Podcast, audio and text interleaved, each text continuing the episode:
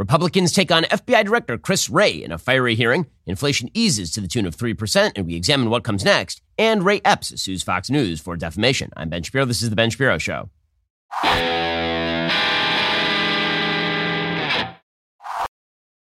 This show is sponsored by ExpressVPN. It's time to stand up against big tech. Protect your data at expressvpn.com slash Ben.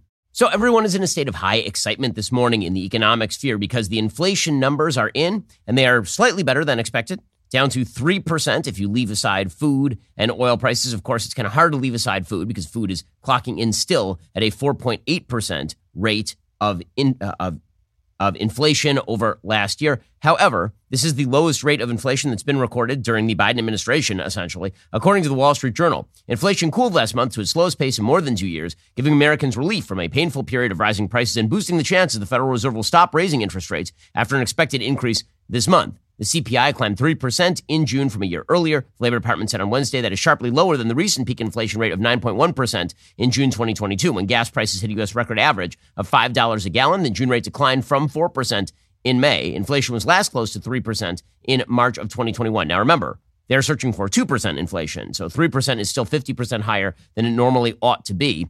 With that said, whenever you have a 3% inflation rate on top of, say, like a 9% inflation rate, we're talking about is since, you know, two years ago, an inflation rate of 12%, which is still way, way, way too high. What this is sort of foreshadowing for those who are watching in the economic sphere is the idea that the Federal Reserve is going to stop raising those interest rates. And of course, raising the interest rates makes it very difficult for people to, uh, to, to access liquidity. If they cannot access liquidity, it makes it hard for them to buy things, and therefore the economy ends up being slowed. That's sort of the theory. So if the idea here is that the Federal Reserve is now going to stop increasing the interest rates, then perhaps we escape recession because the jobs market continues to be strong. We haven't really seen a fall off in terms of investment as of yet. The stock market has not crashed as of yet. I am a little bit less sanguine for a wide variety of reasons. So, one of the reasons I'm a little bit less sanguine than others is because I think that the bite is happening. It's just not been really measured yet. It's particularly true when it comes to things like mortgages and real estate the situation with regard to mortgages is truly out of control. If you look at the mortgage rates right now and the mortgage math, mortgage math right now is absolutely brutal. If you're seeking to buy a home, now is an awful time to buy a home. Austin Allred, who's co-founder and CEO of BloomTech, points out the new mortgage math is brutal. Say you buy a $1 million house with $200,000 down at a 7% rate. Over the first three years, you would pay $193,000, which is 5300 bucks a month. After that, your $800,000 mortgage is still at $775,000. So you paid $166,000 in interest and $26,000 in principal. So right now you have wildly high rates of interest. Plus you have very, very high rates of amortization. So what that what that means is that the the generalized mortgage interest rate is really high, and most of the money that you're paying back is going to pay off the interest as opposed to paying back the original principal. So it makes it very hard, in other words, for people to buy houses right now. And we haven't really seen that bite yet, but it's going to happen and the market is going to drop pretty precipitously in real estate. Why people on a personal level ask me about buying a house. And again, don't take this as financial advice, but I've told people I'm personally close to that I'd wait a few months because I think the prices are really going to dump in a lot of areas. Also, underlying inflation still remains double the Fed target right now. Financial conditions are as loose that are, are still looser than in the fall of 2002. They did not tighten in 2023, which means there's still a lot of excess capital in the system that is yet to be pushed out at this point. So if the Fed, I think, preemptively stops increasing the interest rates, there's still going to be a lot of loose money out there. And that sort of loose money out there is going to continue to promote inflation, embedded inflation. And you can see how much we've already gotten used to this because we hit a 3% rate, everybody celebrates. Whereas, you know, three years ago, if you had said to people, we have a 3% interest rate, year on year, everybody would have been a little bit freaked out. It's also true that we have seen months before, like in the very recent past, in which the interest rates, in which the inflation rates actually dropped fairly precipitously, and that was not followed by a pattern of, intra, uh, of inflation rate decreases. So, for example, if you look back at like March of 2022, the percent change in the consumer price index was 0.3%. And that was then followed by another spike. The same thing happened in July of 2022. The same thing happened in October and November of 2022. So you see decreases, and then those are followed by increases. So until we know what's going to happen in the next month, we're really not going to know whether this is a lasting trend or whether this is just an outlier month. So for the Federal Reserve not to increase the interest rates means they're probably leaving too much liquidity in the system. Meanwhile, the Biden administration continues to pour money into the system, which makes no sense at all. According to the Wall Street Journal and Greg Ip, the U.S. government has embarked on the most sweeping foray into industrial policy in generations. Congress has enacted hundreds of billions of dollars of subsidies for semiconductors, renewable energy, and infrastructure. President Biden, like President Trump before him, has used tariffs, export controls, and buy American policies to both bolster domestic industries and counter China. And that industrial policy is kind of just money that's being helicoptered around. There's not like a specific goal for a lot of that money. The risk is obvious, says Ip. Without a coherent economic framework, industrial policy is more likely to fail and discredit the entire concept. This wasn't a big deal when industrial policy mostly consisted of small ticket projects. Federal loans to Solyndra were only $535 million. Today, it's big bucks. The Trump op- administration's Operation Warp Speed devoted $18 billion to development and distribution of COVID 19 vaccines. And of course, the Biden administration, and Bidenomics, is entirely predicated on spending more money. So the notion that inflation is done or that the economy has escaped recession, I think it's a little bit early for people to jump on that bandwagon at this point. I mean, listen, I hope that we avoid recession too. Recession is bad for everybody. However, it seems to me that we have spent a long time assuming that the laws of gravity do not exist in the financial sphere, which is why you ended up with 40 year highs in inflation. And so what you'll end up with on the other end of this is either economic stagnation, very, very slow growth, or outright recession. In just one second, we'll get to the FBI head being grilled by Republicans on the Hill. First, you know a company is looking out for you when they actually upgrade their service, and uh, you don't actually get charged for that. This is great news for new and current Pure Talk customers. Pure Talk just added data to every plan and includes a mobile hotspot with no price increase whatsoever. If you've considered Pure Talk before, but you haven't made the switch, take a look again. For just 20 bucks a month, you get unlimited talk, text, and now 50% more 5G data plus their new mobile hotspot. This is why I love Pure Talk. They are veteran owned, and they only hire the best customer service team located right here in the great United States of America. Most families are saving almost $1,000 a year while enjoying the most dependable 5G network in America. Remember, you vote with how you spend your money. So stop supporting companies that actually hate your guts. PureTalk.com slash Shapiro is the way to go. I've been getting all my business coverage from them. You should do the same. You'll save an additional 50% off your very first month because they actually value you. That's puretalk.com slash Shapiro. PureTalk is wireless for Americans by Americans. I know their coverage is great because, again, I use it, their coverage, and you should do the same. Go check them out right now. puretalk.com slash Shapiro. Save an additional 50% off your very first month of coverage. That's puretalk.com slash Shapiro. We'll get to more on this in just one moment. First, we all know the first thing we do when we get home from work is change out of those work clothes and jump into loungewear. Well, luckily for me, I have Tommy John to come home to. As I slip into my Tommy John loungewear set, I'm immediately enveloped in a cocoon of supreme softness and unparalleled comfort. Not only is their loungewear cozy enough to use as sleepwear, well, if I have to walk to the park with my kids, I don't look like a schlub. And guys, you might be wondering how these things can get any better. Their underwear is the best. I've been talking about this for years. If you haven't tried them, you're missing out. I took all the other underwear I had, I threw them out. I only wear Tommy John's. Tommy John's stylish and soft second skin underwear has dozens of comfort innovations, like a supportable contour pouch, a breathable, lightweight, moisture wicking fabric with four times the stretch of competing brands. Plus, Tommy John's best pair you'll ever wear or its free guarantee protects your most valuable asset. So what exactly are you waiting for? Try Tommy John today. You can thank me later. For silky soft comfort with sophisticated style, check out Tommy John's luxurious second skin limited edition colors right now at TommyJohn.com slash Ben. They're going fast, so hurry to TommyJohn.com slash Ben. Okay, so meanwhile, the backdrop to the FBI hearing that happened yesterday on the Hill is great and widespread American trust in the institutions. So Rasmussen Reports recently did a series of polls in which they showed just how deep this distrust goes. Here is what they found leading up to the 2024 election. 66% of voters are now concerned that cheating is going to affect the outcome of the 2024 election. That includes 64% of independents. By the way, a majority of Democrats say that they are either very or somewhat concerned about the possibility of cheating affecting the outcome of the 2024 election. So to pretend this is a partisan thing, it really isn't a partisan thing. There's a bipartisan concern that voting is not going to be reflected in the actual outcome.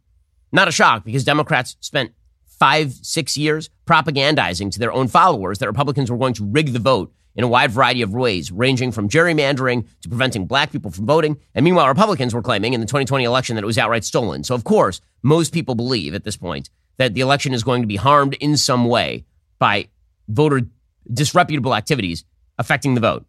64% of voters think the FBI has become politically weaponized, including 50% of Democrats and 61% of independents. 59% of voters think the media is truly the enemy of the people. That includes 44% of Democrats. 65% of Americans say that undercover government agents helped provoke the January 6th Capitol riot. Believe it or not, according to Rasmussen, that even includes some 53% of Democrats. F- sorry, 59% of Democrats.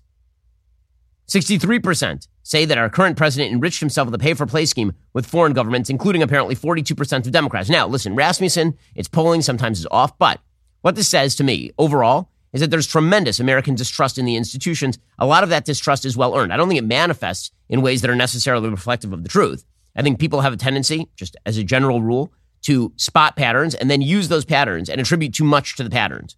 And so what that means is that if they see one person being corrupt, or if they see the media routinely ignoring corruption, that means that this particular iteration of a question must end up demonstrating corruption. With that said, the distrust of the FBI is well earned. We now have Inspector General reports talking about how the FBI essentially laundered into public view Hillary Clinton led Oppo against Donald Trump in the 2016 election. That's pretty obvious at this point. We also know that the FBI was pressuring social media to take down particular posts during the 2020 election. All of that has been well substantiated at this point. So, yesterday, Chris Wray, who was originally a Donald Trump appointee, he went on the Hill and he strongly defended his workforce in testimony before Congress, where he faced hours of combative questioning by Republicans accusing the agency of overzealously targeting their party, namely former President Trump and his supporters, according to the Wall Street Journal. The appearance was raised first before the House Judiciary Committee since Republicans took control. The panel's chairman, Representative Jim Jordan of Ohio, who we like on this program, launched an investigation of what he decried on Wednesday as the weaponization of the government against the American people. Wray then pushed back, focusing on the everyday FBI agents. Now, listen, they do this all the time. And it's true of virtually every major American institution. The leadership will do something really bad, and they'll filter it down to their top deputies.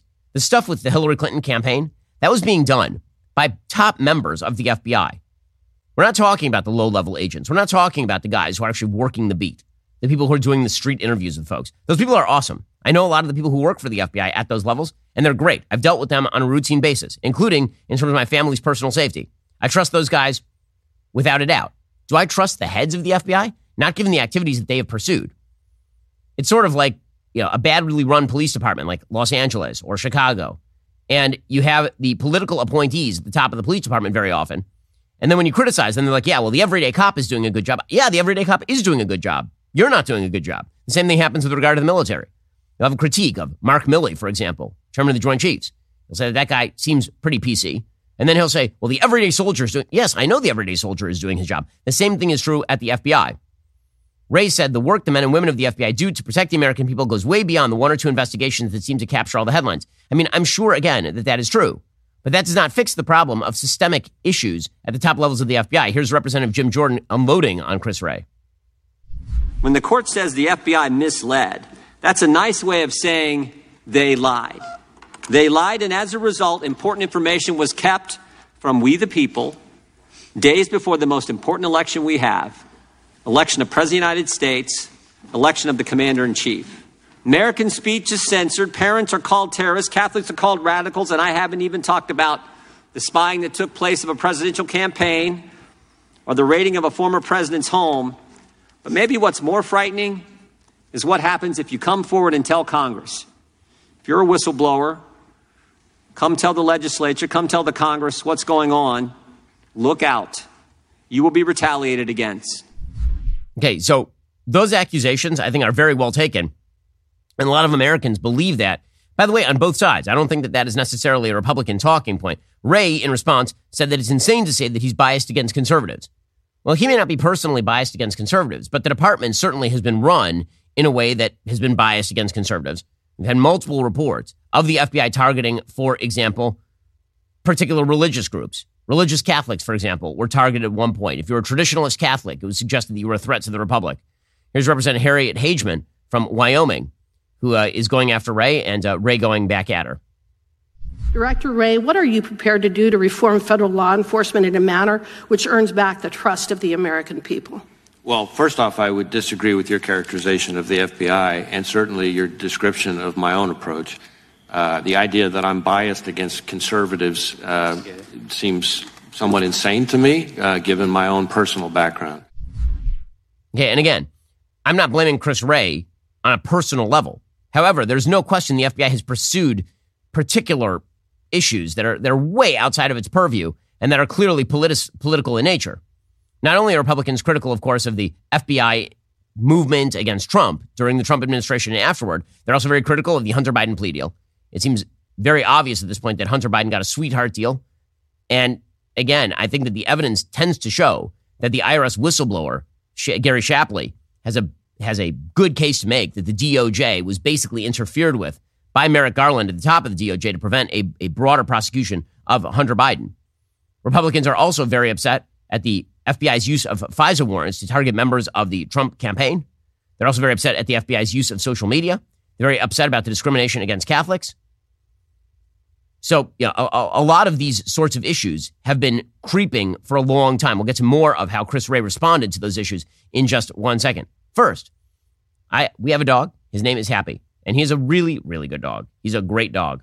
This dog, I mean, he's so nice to the kids. He's getting used to the baby now. It's really, really cute. Well, we want Happy to live a long and healthy life. This is why we give him Ruff Greens every single morning. The dog food you've been giving your dog, well, that is dead food. It doesn't have that much nutritional value, Brown food doesn't exactly scream nutrition, but green food does. Ruff Greens boosts Happy's food back to life. It can do the same for your dog. You don't have to go out and buy new dog food. Just sprinkle Ruff Greens on their food every day. It contains all the necessary vitamins and minerals your dog is not getting from their regular dog food. Again, Happy loves his Ruff Greens. Basically demands it by name. Get it? He rough. Any case, naturopathic Dr. Dennis Black, the founder of Ruff Greens, is so confident that this product will improve your dog's health He's offering my listeners a free Jumpstart trial bag today. Go to freeruffgreens.com slash Ben. Let Ruff Greens bring your dog's food back to life. That's free, R-U-F-F greens.com slash Ben today or call 833-MY-DOG-33. That is 833-MY-DOG-33. Go check it out today. 833-MY-DOG-33 or free, ruffgreens.com slash Ben. We'll get to more on this in just one moment. First, let's be real. French fries, they're the only good vegetable. But Unfortunately, they're not healthy. They're bad for you. Well, Balance of Nature fruits and veggies are the most convenient way to get whole food ingredients every day, like the actual vegetables that, that count toward you know, what you should be eating. Balance of Nature uses an advanced cold vacuum process that encapsulates fruits and veggies into whole food supplements without sacrificing those natural antioxidants. The capsules are completely void of additives, fillers, extracts, synthetics, pesticides, or added sugar. The only thing in Balance of Nature's fruit and veggie capsules are, you know, like the fruits and the veggies. Right now, my listeners can get 35% off their first order, and they'll also get a free fiber and spice supplement. Balance of Nature's Fiber and Spice Supplement is a revolutionary fiber drink with a unique blend of 12 spices and whole foods. I've been flying pretty much constantly for the last few months, Gotta tell you, I really rely on Balance of Nature. There's never been an easier way to make sure you're getting your daily dose of fruits and veggies. Experience Balance of Nature for yourself today. Go to balanceofnature.com, use promo code Shapiro for 35% off your first order as a preferred customer, plus get a free bottle of fiber and spice. That's balanceofnature.com, promo code Shapiro for 35% off that first preferred order, plus that free bottle of fiber and spice. Okay, so meanwhile, Chris Wray, again, he was being grilled on the Hill yesterday, and he was chided by a multiplicity of Republicans over the FBI colluding with big tech. I mean, this is a real story considering that a federal judge has now ruled that the FBI and members of the Biden administration should not be doing outreach to social media to try and bully them to take down particular posts. We had this explosive, explosive 155 page opinion from a federal court in my home state of Louisiana. It explains in detail that the FBI has been directly involved in what the, con- the court says is, quote, arguably the most massive attack against free speech in United States history. The court ordered the White House, DOJ, and FBI, among others, to immediately cease colluding with and coercing social media companies to suppress American speech, of course, conservative speech in particular. Director Wray, I find it stunning. You made no mention of this court opinion either in your opening statement today or in this lengthy 14 page report that you prepared on July 12th, which is eight days after the court ruling. As Representative Mike Johnson going after Chris Wray. In the middle of all of this, Chris Wray made sort of a shocking admission.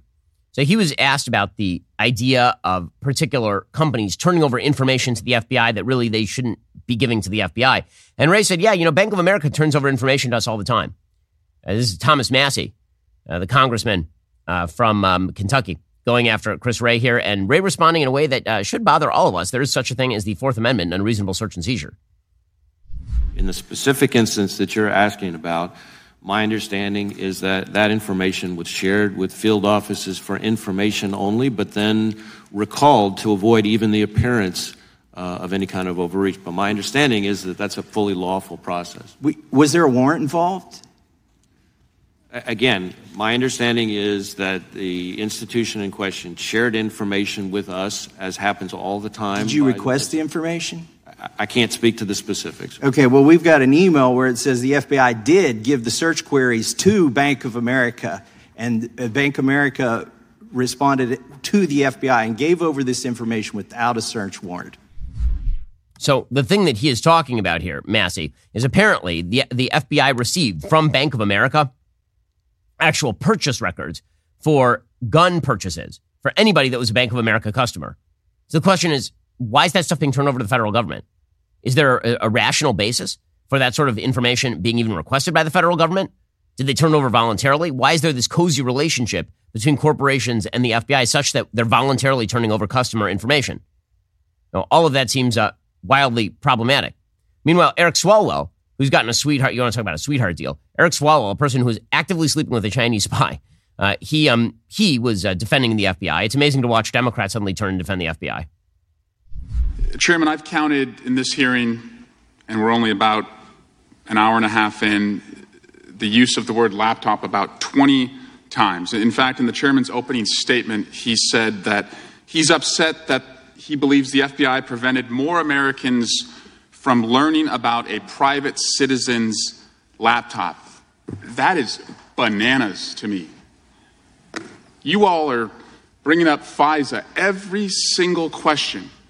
You're essentially saying to the American people that you're guardians of personal security and privacy, but the 2020 election was determined Gentleman, because the FBI no, because the FBI didn't let more Americans see a private citizen's non-consensual nudes. Is that what we're saying here?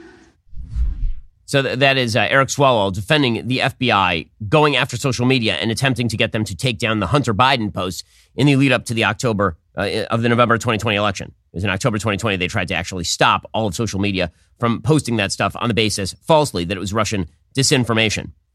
Now, all of this, again, the, the, the willingness of Democrats to defend the FBI in the face of some of these allegations, you wonder about comedy, you wonder about polarization. This would be one of the reasons. When the FBI is overtly putting its thumb on the scales and Democrats are cheering for it, that's going to be a real problem for institutional trust in the United States. Well, as I said before, this sometimes manifests in ways that are not particularly smart. We'll get to that momentarily. First, let's talk about your financial future. You need to set yourself up for success. One way that you set yourself up for failure is by taking out credit cards and then spending a lot on the credit cards, and then you get behind the eight ball with the interest rates. Well, here's the thing. If you've got a high credit score, you have more power than you think. It's time to leverage that score to consolidate your debt as interest rates may continue to rise. A credit card consolidation loan from Lightstream can help you pay off your credit cards and lock in a low fixed interest rate. Rates start at 8.99% APR with autopay and excellent credit. Plus, the rate is fixed, so it's not going to increase over the life of the loan. You can get a loan from 5 grand to 100 grand without any fees. You can even get your money as soon as the day you apply. Lightstream believes that people with good credit deserve a better loan experience. That's exactly what they deliver. Just for my listeners, apply now to get a special interest rate discount and save even more. The only way to get this discount is to head on over to lightstream.com slash Shapiro. That's L-I-G-H-T-S-T-R-E-A-M dot com slash Shapiro. Subject to credit approval, rates range from 8.99% APR to 24.99% APR and include 0.50% autopay discount. Lowest rate requires excellent credit. Terms and conditions apply. Offers are subject to change without notice. Visit lightstream.com slash Shapiro for more information. We'll get to more on this in just one second. First, Pure Talk believes in American values and that when people say free, they should mean, you know, actually free. When you switch to Pure Talk today, you will get a free Samsung 5G smartphone. No four line requirement, no activation fee, just a free Samsung that's built to last, rugged screen, quick charging battery, top tier data security. Qualifying plans start at just 35 bucks a month for unlimited talk, text, 15 gigs of data, and a mobile hotspot. Pure Talk gives you phenomenal coverage on America's most dependable 5G network. It's the same coverage you know and love, but for half the price of the other guys. The average family will save almost $1,000 a year. So, I challenge you to choose a company that actually shares your values. Let Pure Talk's expert U.S. customer service team help you make the switch today. Go to puretalk.com slash Shapiro to claim your eligibility for your free brand new Samsung 5G smartphone. Start saving on wireless today. Again, go to puretalk.com slash Shapiro. Switch to my cell phone company. I've been using Pure Talk for years at this point. I can tell you that coverage is excellent. I trust them. You can too. Go to puretalk.com slash Shapiro and switch to my cell phone company today. puretalk.com slash Shapiro. Okay. As I say, institutional distrust very often earned at this point in American life, and that is a result of the sort of ultra crepidarian nation nature of the institutions. So ultra crepidarianism is a word that just means acting outside of your purview. So if you're a mathematician and you suddenly start opining on religion, you're now operating in ultra crepidarian fashion, right? Outside your realm of expertise. Well, the FBI has now expanded into nearly every arena of American life, just as quote unquote the science has expanded into never, nearly every area of American life, just like the federal government overall has expanded into nearly every area of American life. And it turns out the more things that agencies try to do, the worse they do them. And if they do them badly, people start distrusting them.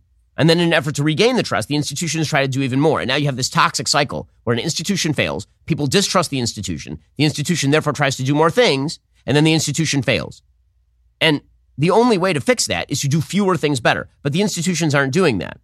Well, one problematic side effect of all of that is that this very often leads people to believe that everything the institution is doing is corrupt or bad, or that the institution is always lying when it turns out the institution is only sometimes lying. Well, this brings up the case of Ray Epps. So Ray Epps is uh, a theory that he's a, he's a person who is a Trump supporter. He was originally a, a member, a former member of the Oath Keepers. And Ray Epps become, became sort of national news in the aftermath of the January 6th riots. So the day before the riots, Ray Epps was caught on camera telling people that they were going to go into the Capitol building. In fact, we have video of Epps encouraging people to enter the Capitol. This would have been on January 5th. Americans, they're terrorists. Yes, you are. Yes, you are. Guys, yes, you are. Guys, I'm not saying they've already I know given up their American rights. Yeah, so I'm going to put it out there. I'm probably going to go to jail for it. Tomorrow, we need to go into the Capitol. Into the Capitol. What? No! No! Peacefully. Fed, fed, fed, fed, fed, fed.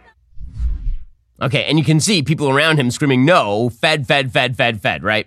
Like even at the time, people are screaming at him, that he is a federal agent and that he's actually encouraging people to go into the Capitol so they will then be arrested. Well, then, of course, people did go into the Capitol and they were arrested. Ray Epps was present at January 6th, but he didn't end up being arrested. And so this led to a lot of questions among people on the right that uh, maybe he was a Fed, that maybe actually January 6th was in part propagated by members of the federal government. So Representative Nehls yesterday, this was Troy Nehls of Texas, he asked Chris Wray yesterday, are you, when are you going to arrest Ray Epps? Like, why is it that he wasn't arrested? Are you going to arrest Mr. Epps, yes or no? I'm not going to engage here in a discussion about individual people who are okay, or are not here we going go. to be prosecuted. Can I get a commitment? You just watched the video. I'm an old law dog. I understand a little bit about probable cause. He did very little. There was very little difference what he did and Mr. Streka. You can see him. He's encouraging, I almost think he's inciting a riot. He's encouraging people the night prior to go into the Capitol, the day of, go into the Capitol. And he was at the first breach and he breached the restricted area. Everybody, a lot of people getting arrested for not going into the Capitol, but they're in the restricted area. But yet, Ray Epps, who many people feel fed, fed, fed, right? And there's a lot of cloud over this. So I, I, my point is this you arrested a lot of folks for unlawful activity. You just saw the video, and I will tell Point you, order, Mr. Wray, Mr. Uh, if you don't Chair. arrest Mr. Time to the Epps, there's a reason behind it. I believe you know Point what of it order. is, and it appears to me you are protecting this guy.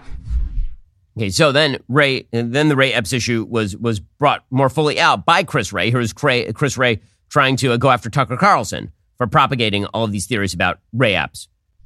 I think Tucker Carlson and some of the members' colleagues on the other side of the aisle have said that Ray Epps was a secret government agent in helping uh, encourage uh, this this crime so as to make the president look bad.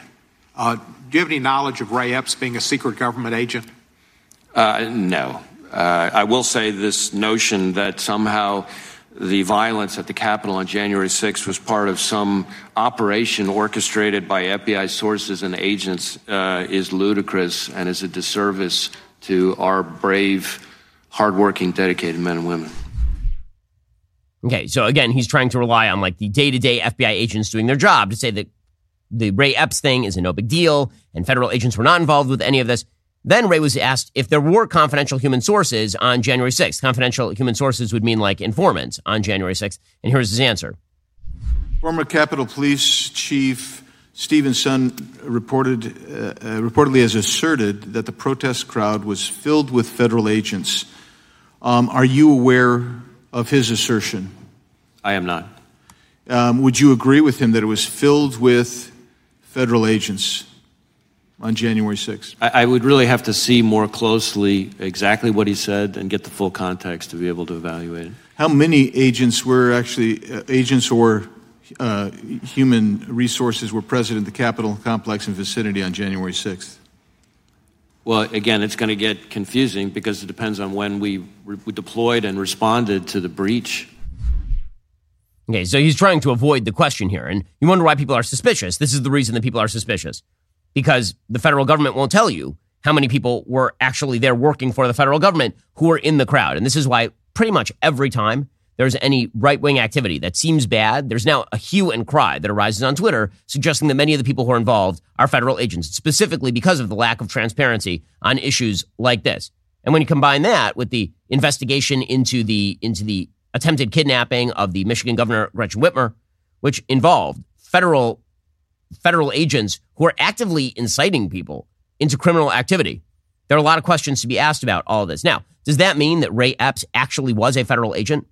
Does it actually mean that Ray Epps was activated by the FBI and that's the reason that he he didn't end up being prosecuted? Not necessarily, and this presumably is why Fox News is now being sued by Ray Epps. According to the Washington Post, Ray Epps, the man at the center of a widespread conspiracy theory about the attack on the, on the Capitol on January 6th, has now filed a lawsuit on Wednesday accusing Fox News and Tucker Carlson of defamation for promoting a quote unquote fantastical story that Epps was an undercover government agent who instigated the violence at the Capitol as a way to disparage then President Trump and his supporters. Fox News has not issued any sort of response for comment. We don't know how much the lawsuit is for. He's speaking an unspecified amount in damages. Again, this is based on monologues like this one from Tucker way back in the one. Here is Tucker going after Ray Epps when he was on Fox News. According to the Justice Department, what Ray Epps did on that video is a federal crime. In fact, the Biden administration has charged several people with seditious conspiracy for doing precisely what you just saw Ray Epps do, urging others to enter the Capitol complex on January 6th. Here, for example, is a quote from a DOJ press release. It describes the federal case against five members of the so called Proud Boys, group you're supposed to be terrified of. Quote On January 6, 2021, the defendants directed, mobilized, and led members of the crowd onto the Capitol grounds and into the Capitol. End quote. Again, that's what you just saw Ray Epps try to do. But here's the difference others who have done that are in prison or facing long terms in prison. But no charges have ever been filed against Ray Epps, despite the fact there's no question he did it because once more it's on tape. That's very strange. It just is. And we don't care how many people call us names for pointing that out. It is strange. And we'd like an answer to what the heck is going on. Okay, so the questions are one thing. The question as to whether he actually did the thing that he's accused of doing on January 6th is another thing. So we have him on tape January 5th saying go into the Capitol building. Then there was tape that emerged of him whispering to one of the people who essentially then overran the barriers on January 6th. So apparently he was standing directly next to another person. That person name was Ryan Samsel. And uh, Ryan Samsel then breaches the barriers. And so there was a lot of speculation that he was actually telling Ryan Samsel to breach the barriers. However, according to the according to the New York Times, Samsel was then questioned by the FBI and then fully corroborated Epps' version of events in which Epps said that he actually told Samsel to calm down. Samsel said, quote, he came up to me and he said, dude, relax. The cops are doing their job. Epps was able to prove that he had left the Capitol before the violence even began in earnest. So he wasn't one of the people who actually breached the Capitol. He was just present on January 6th. And a couple of days later, when his name and face started appearing on the TV, he called up the FBI and offered to help. So that is the sort of innocuous reason why presumably he was not prosecuted. With that said, again, this all underscores the level of institutional distrust that is now endemic, not only on the right wing, but also in the right wing media. Epps, for his part, says he had no contact with the FBI and that he did meet with the FBI after the attacks. Here was Epps explaining himself. We literally hung up the phone and walked right into the house, sat down, and called the FBI. Do you remember what you said to the FBI? Told them who I was and that I would cooperate in any way I could. I didn't break any laws. Two months later, he met with agents. So when we met with the FBI, I mean, it was like, oh, finally, we're going to clear this up. Uh, there was no, I take the fifth. There was none of that. It was just like we're talking right now and went through everything. And they had a lot of questions. So, yeah, again, does this mean that, that Ray Epps was the most innocent of the innocent? No. Does it mean that Ray Epps is a federal agent? Also, no. And one of the things that people tend to do is because, again, I, I, tend to attribute nearly everything to stupidity rather than malice because I just don't think people are, are all that competent. But when you see the, the stupidity falling in one direction over and over and over and over, people tend to over attribute, and everything is very quick to fall into an overall broader pattern recognition that we have.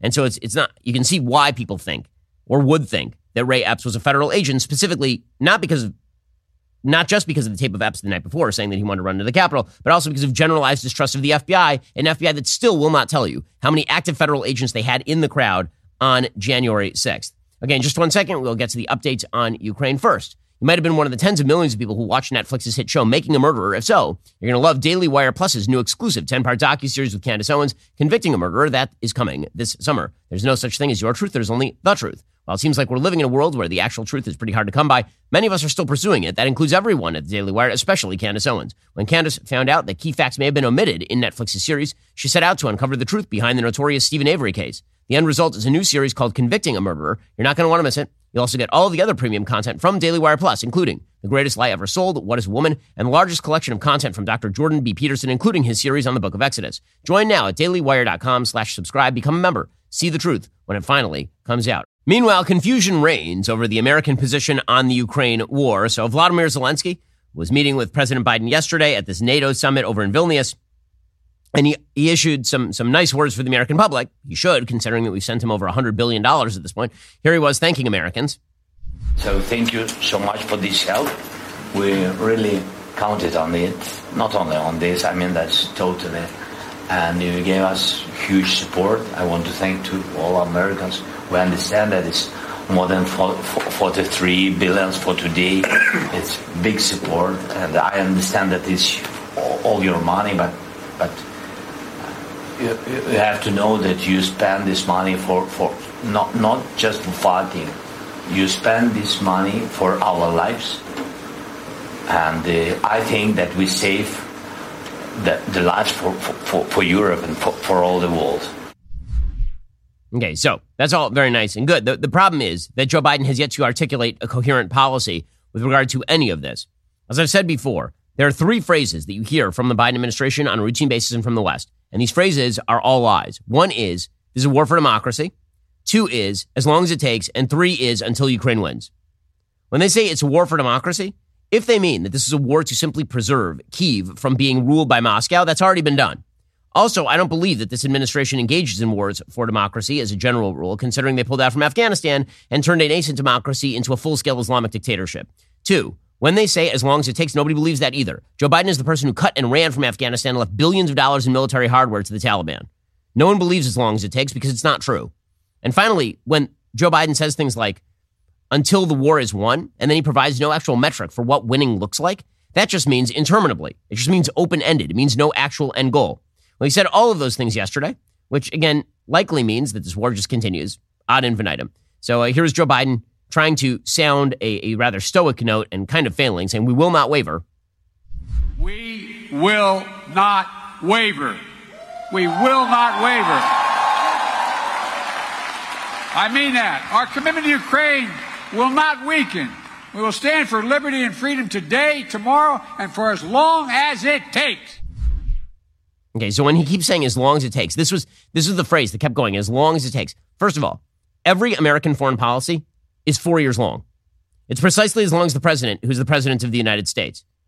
So it, it tends to waver just in terms of public support because Americans support wars until they don't on a public level. So foreign policy is really where leadership has to be exercised by the president, but it also happens to be true that an election changes everything.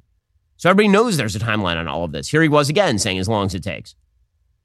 Today, the members of the G7 are launching a joint declaration of support for Ukraine to make it clear that our support will last long into the future. This starts a process by which each of our nations and any other nation who wishes to participate will negotiate long term bilateral security commitments with and to Ukraine. We're going to help Ukraine build a strong, capable defense across land, air, and sea, and from which will force uh, the will be a force of stability in the region and deter against any and all threats. I want to thank my fellow G7 leaders and President Zelensky for their work to make this happen. I think it's a powerful statement, a powerful statement of our commitment to Ukraine as it defends its freedom today and as it rebuilds the future. For, and we're going to be there as long as that takes. Okay, he keeps saying as long as it takes. And I just, I don't know what that means because no one actually believes that.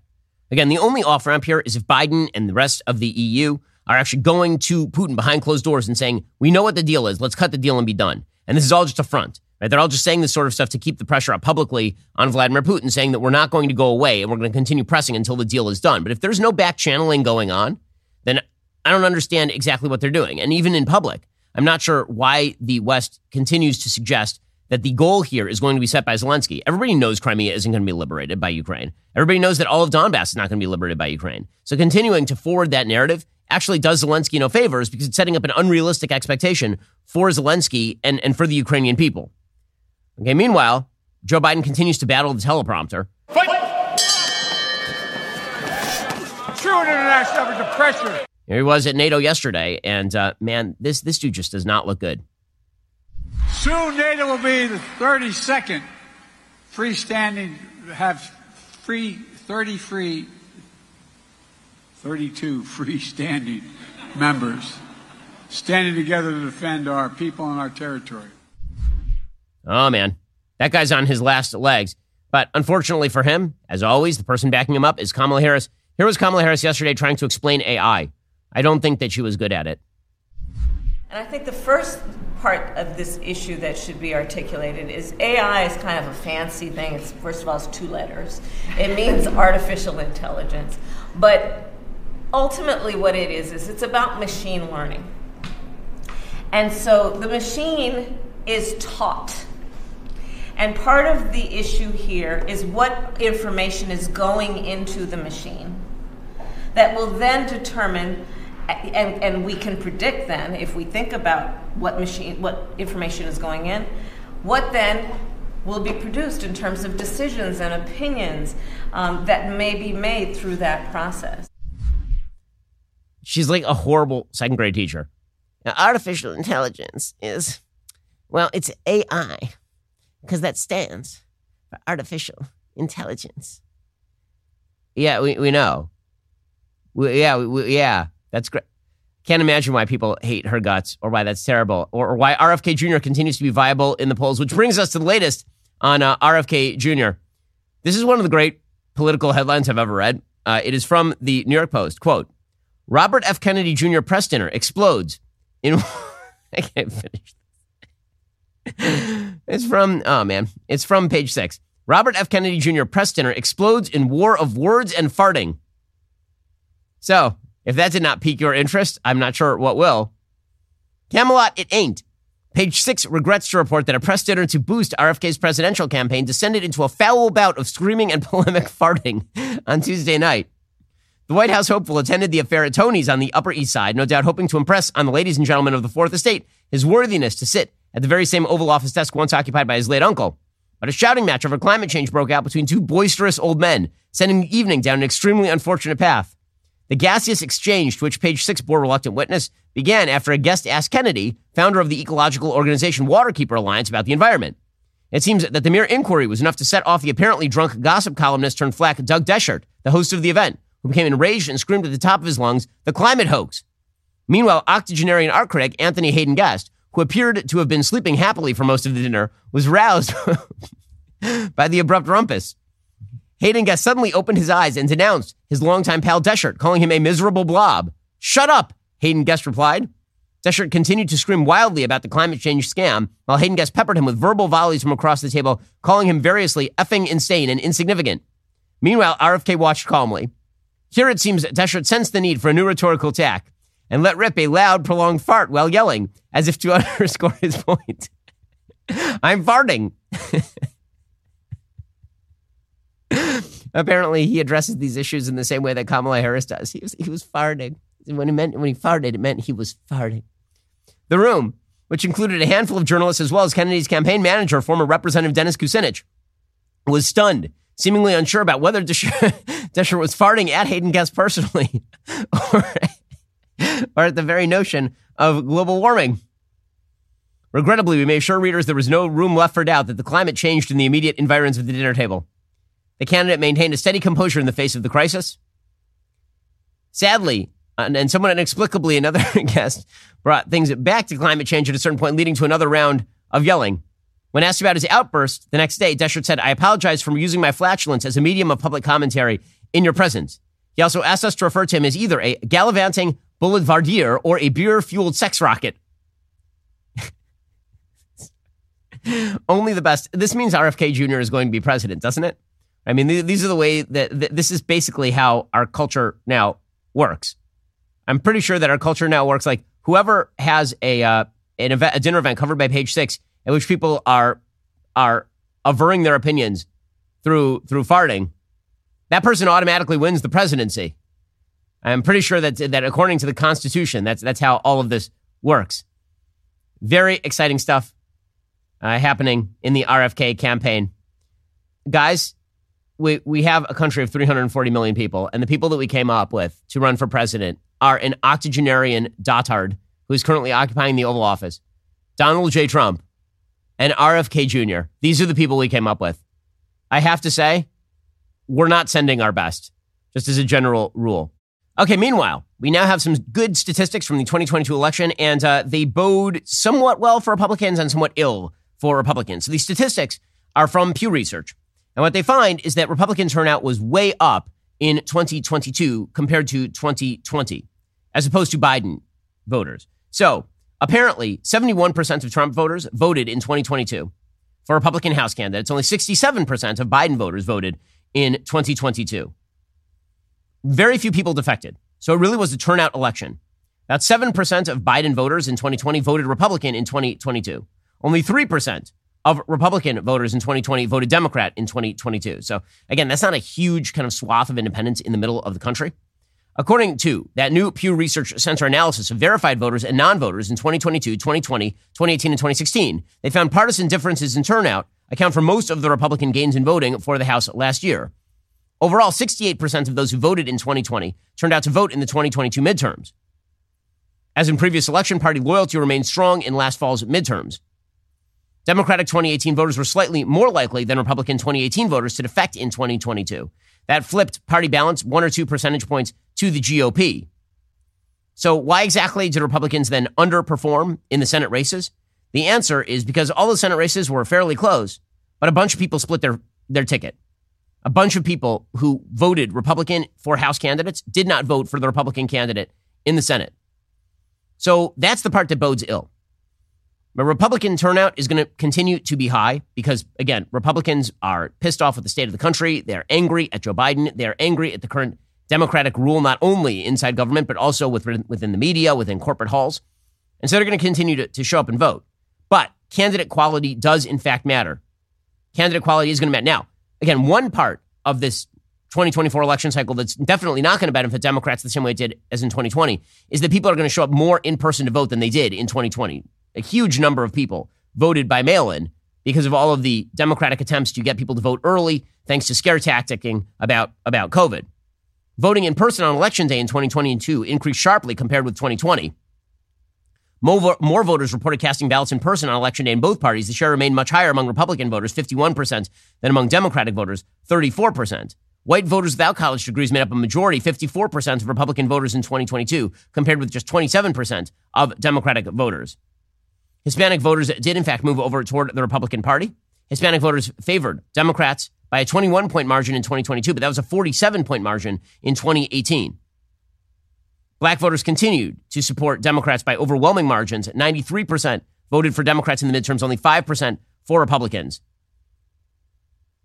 So, you know, what, what exactly does that mean for Republicans? Well, again, it means that they're going to have to count on lower voter turnout for Democrats in order to win the 2024 election if Donald Trump is the candidate, because they're not going to be winning a ton of independents.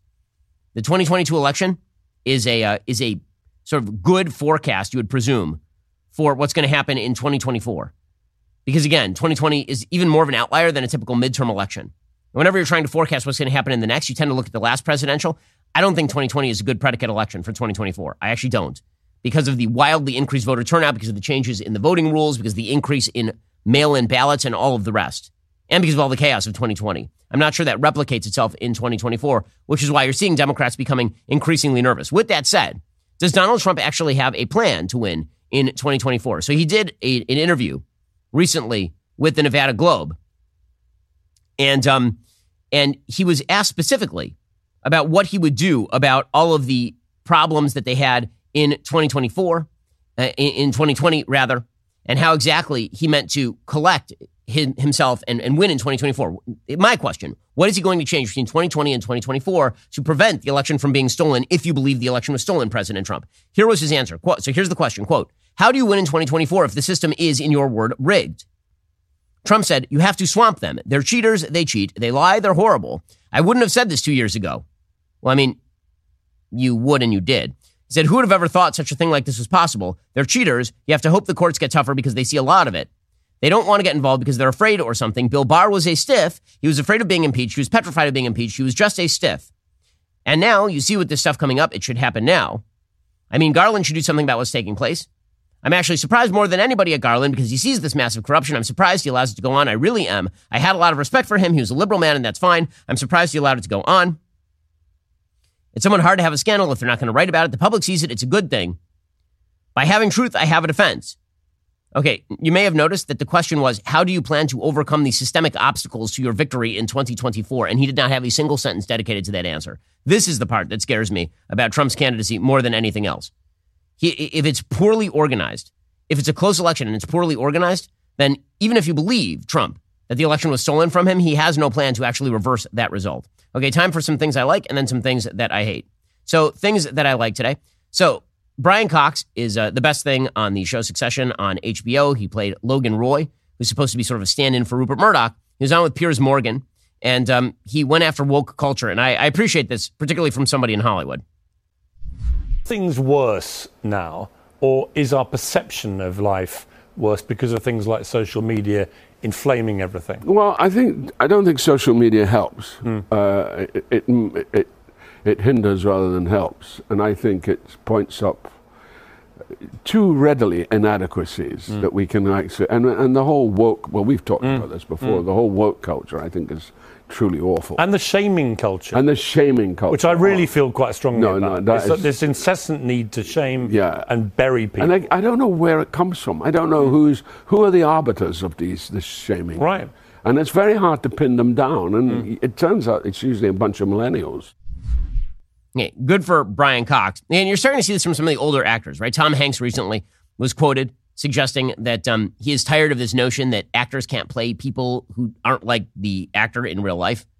You've seen Steven Spielberg say some of the same stuff that he's upset that he acquiesced to political correctness and he took the, the shot of a of a person with a gun out of ET. So you're starting to see some of the old Hollywood types recognize that all the wokeness is absolutely going to destroy their industry and they need to push back against it. It's one of the reasons, by the way, that the big box office hits of recent vintage are all basically just straight Americana without any sort of politically correct attempts. A lot of these, a, lot of the new movie, the new Mission Impossible movie is going to make bank. It's going to make bank because there are no sucker punches. It's just a movie. And it doesn't attempt the sort of politically correct nonsense that you see in so many Hollywood blockbusters. It's also the reason why the most successful shows right now are not really attempting the political correct nonsense. Uh, the, the American public is not into it, and increasingly, neither are the actors. That's particularly true of the old school actors and the old school directors. Remember a time before art had been essentially put under the boot heel of PC. So good for good for Brian Cox right there. By the way, we are doing a Mission Impossible review on YouTube, so you're going to want to go check that out. Okay, time for some things I hate. Well, speaking of political correctness, I, I got to say, I'm amazed at the Hollywood continued worship of the Obamas. Not really amazed because obviously when you have an idol and it's a golden calf, you continue to worship the golden calf until, you know, until you don't. But the, the fact that, that Barack Obama has won a Grammy, he won a Grammy for reading his book. And now that he and Michelle Obama have been have been nominated for an Emmy for working what we do all day, it's just it's so tiresome. It's so tiresome. Did anyone even watch that? The Netflix docuseries Working What We Do All Day? Do you know a single person who watched that? Have you heard of a single person who watched? I mean, Netflix doesn't release internal stats, so you have no idea how many people watched it. I'm going to go with two, and it's Barack and Michelle Obama. And then, because Hollywood continues to worship at the altar of the Obamas, they give them Emmy nominations, which means they crowded out somebody more deserving, because literally anyone, I would imagine, would be more deserving. Working comes from the former president and first lady Michelle Obama's production company, Higher Ground, according to the Hollywood Reporter, which struck a content deal in, with Netflix in 2018 to produce films and television series for the streaming giant. The former First Lady was also nominated for the first time for Outstanding Hosted Nonfiction Series or Special, The Light We Carry, Michelle Obama and Oprah, and Oprah Winfrey, sharing her nomination with Oprah Winfrey. What exactly earned the Emmy nomination on that? She did an interview with Winfrey. I'm not kidding. She did an interview. Michelle Obama did an interview with Oprah Winfrey, and they both got Emmy nominated for that. Just pathetic. Barack Obama has already won an Emmy because he won last year in the same category for narrating Netflix's Our Great National Parks, which again, massively watched documentary. Our Great National Parks. And it sounds like a bad documentary title on The Simpsons. Hosted by Troy McClure. Troy McClure hosting Our Great National Parks. I mean, like the, the most boring documentaries of all time happening over here. But it doesn't matter. He can just churn out crap, and then Hollywood will continue to reward him because why not? He's Barack Obama, and the uh, and and he continues to milk that for all uh, that, that it is worth. Okay. Meanwhile, got a comment on the dumbest fashion trend of the day. There is such an effort in legacy media to make men into women. It is astonishing. So there's a new piece at the New York Times by a person named Emma Grillo called Men Are Bearing Midriffs in Crop Tops. Some are cropping their shirts at home, others are buying them from stores' women's sections. Okay, so first of all, 99.8% of the men who are bearing their midriffs in crop tops are gay. There are not a lot of straight dudes who are like, you know what I'm going to do? I'm going to hang my belly out here. Those aren't called crop tops when, when straight dudes do it. It's just you're too fat for your shirt when straight dudes do it.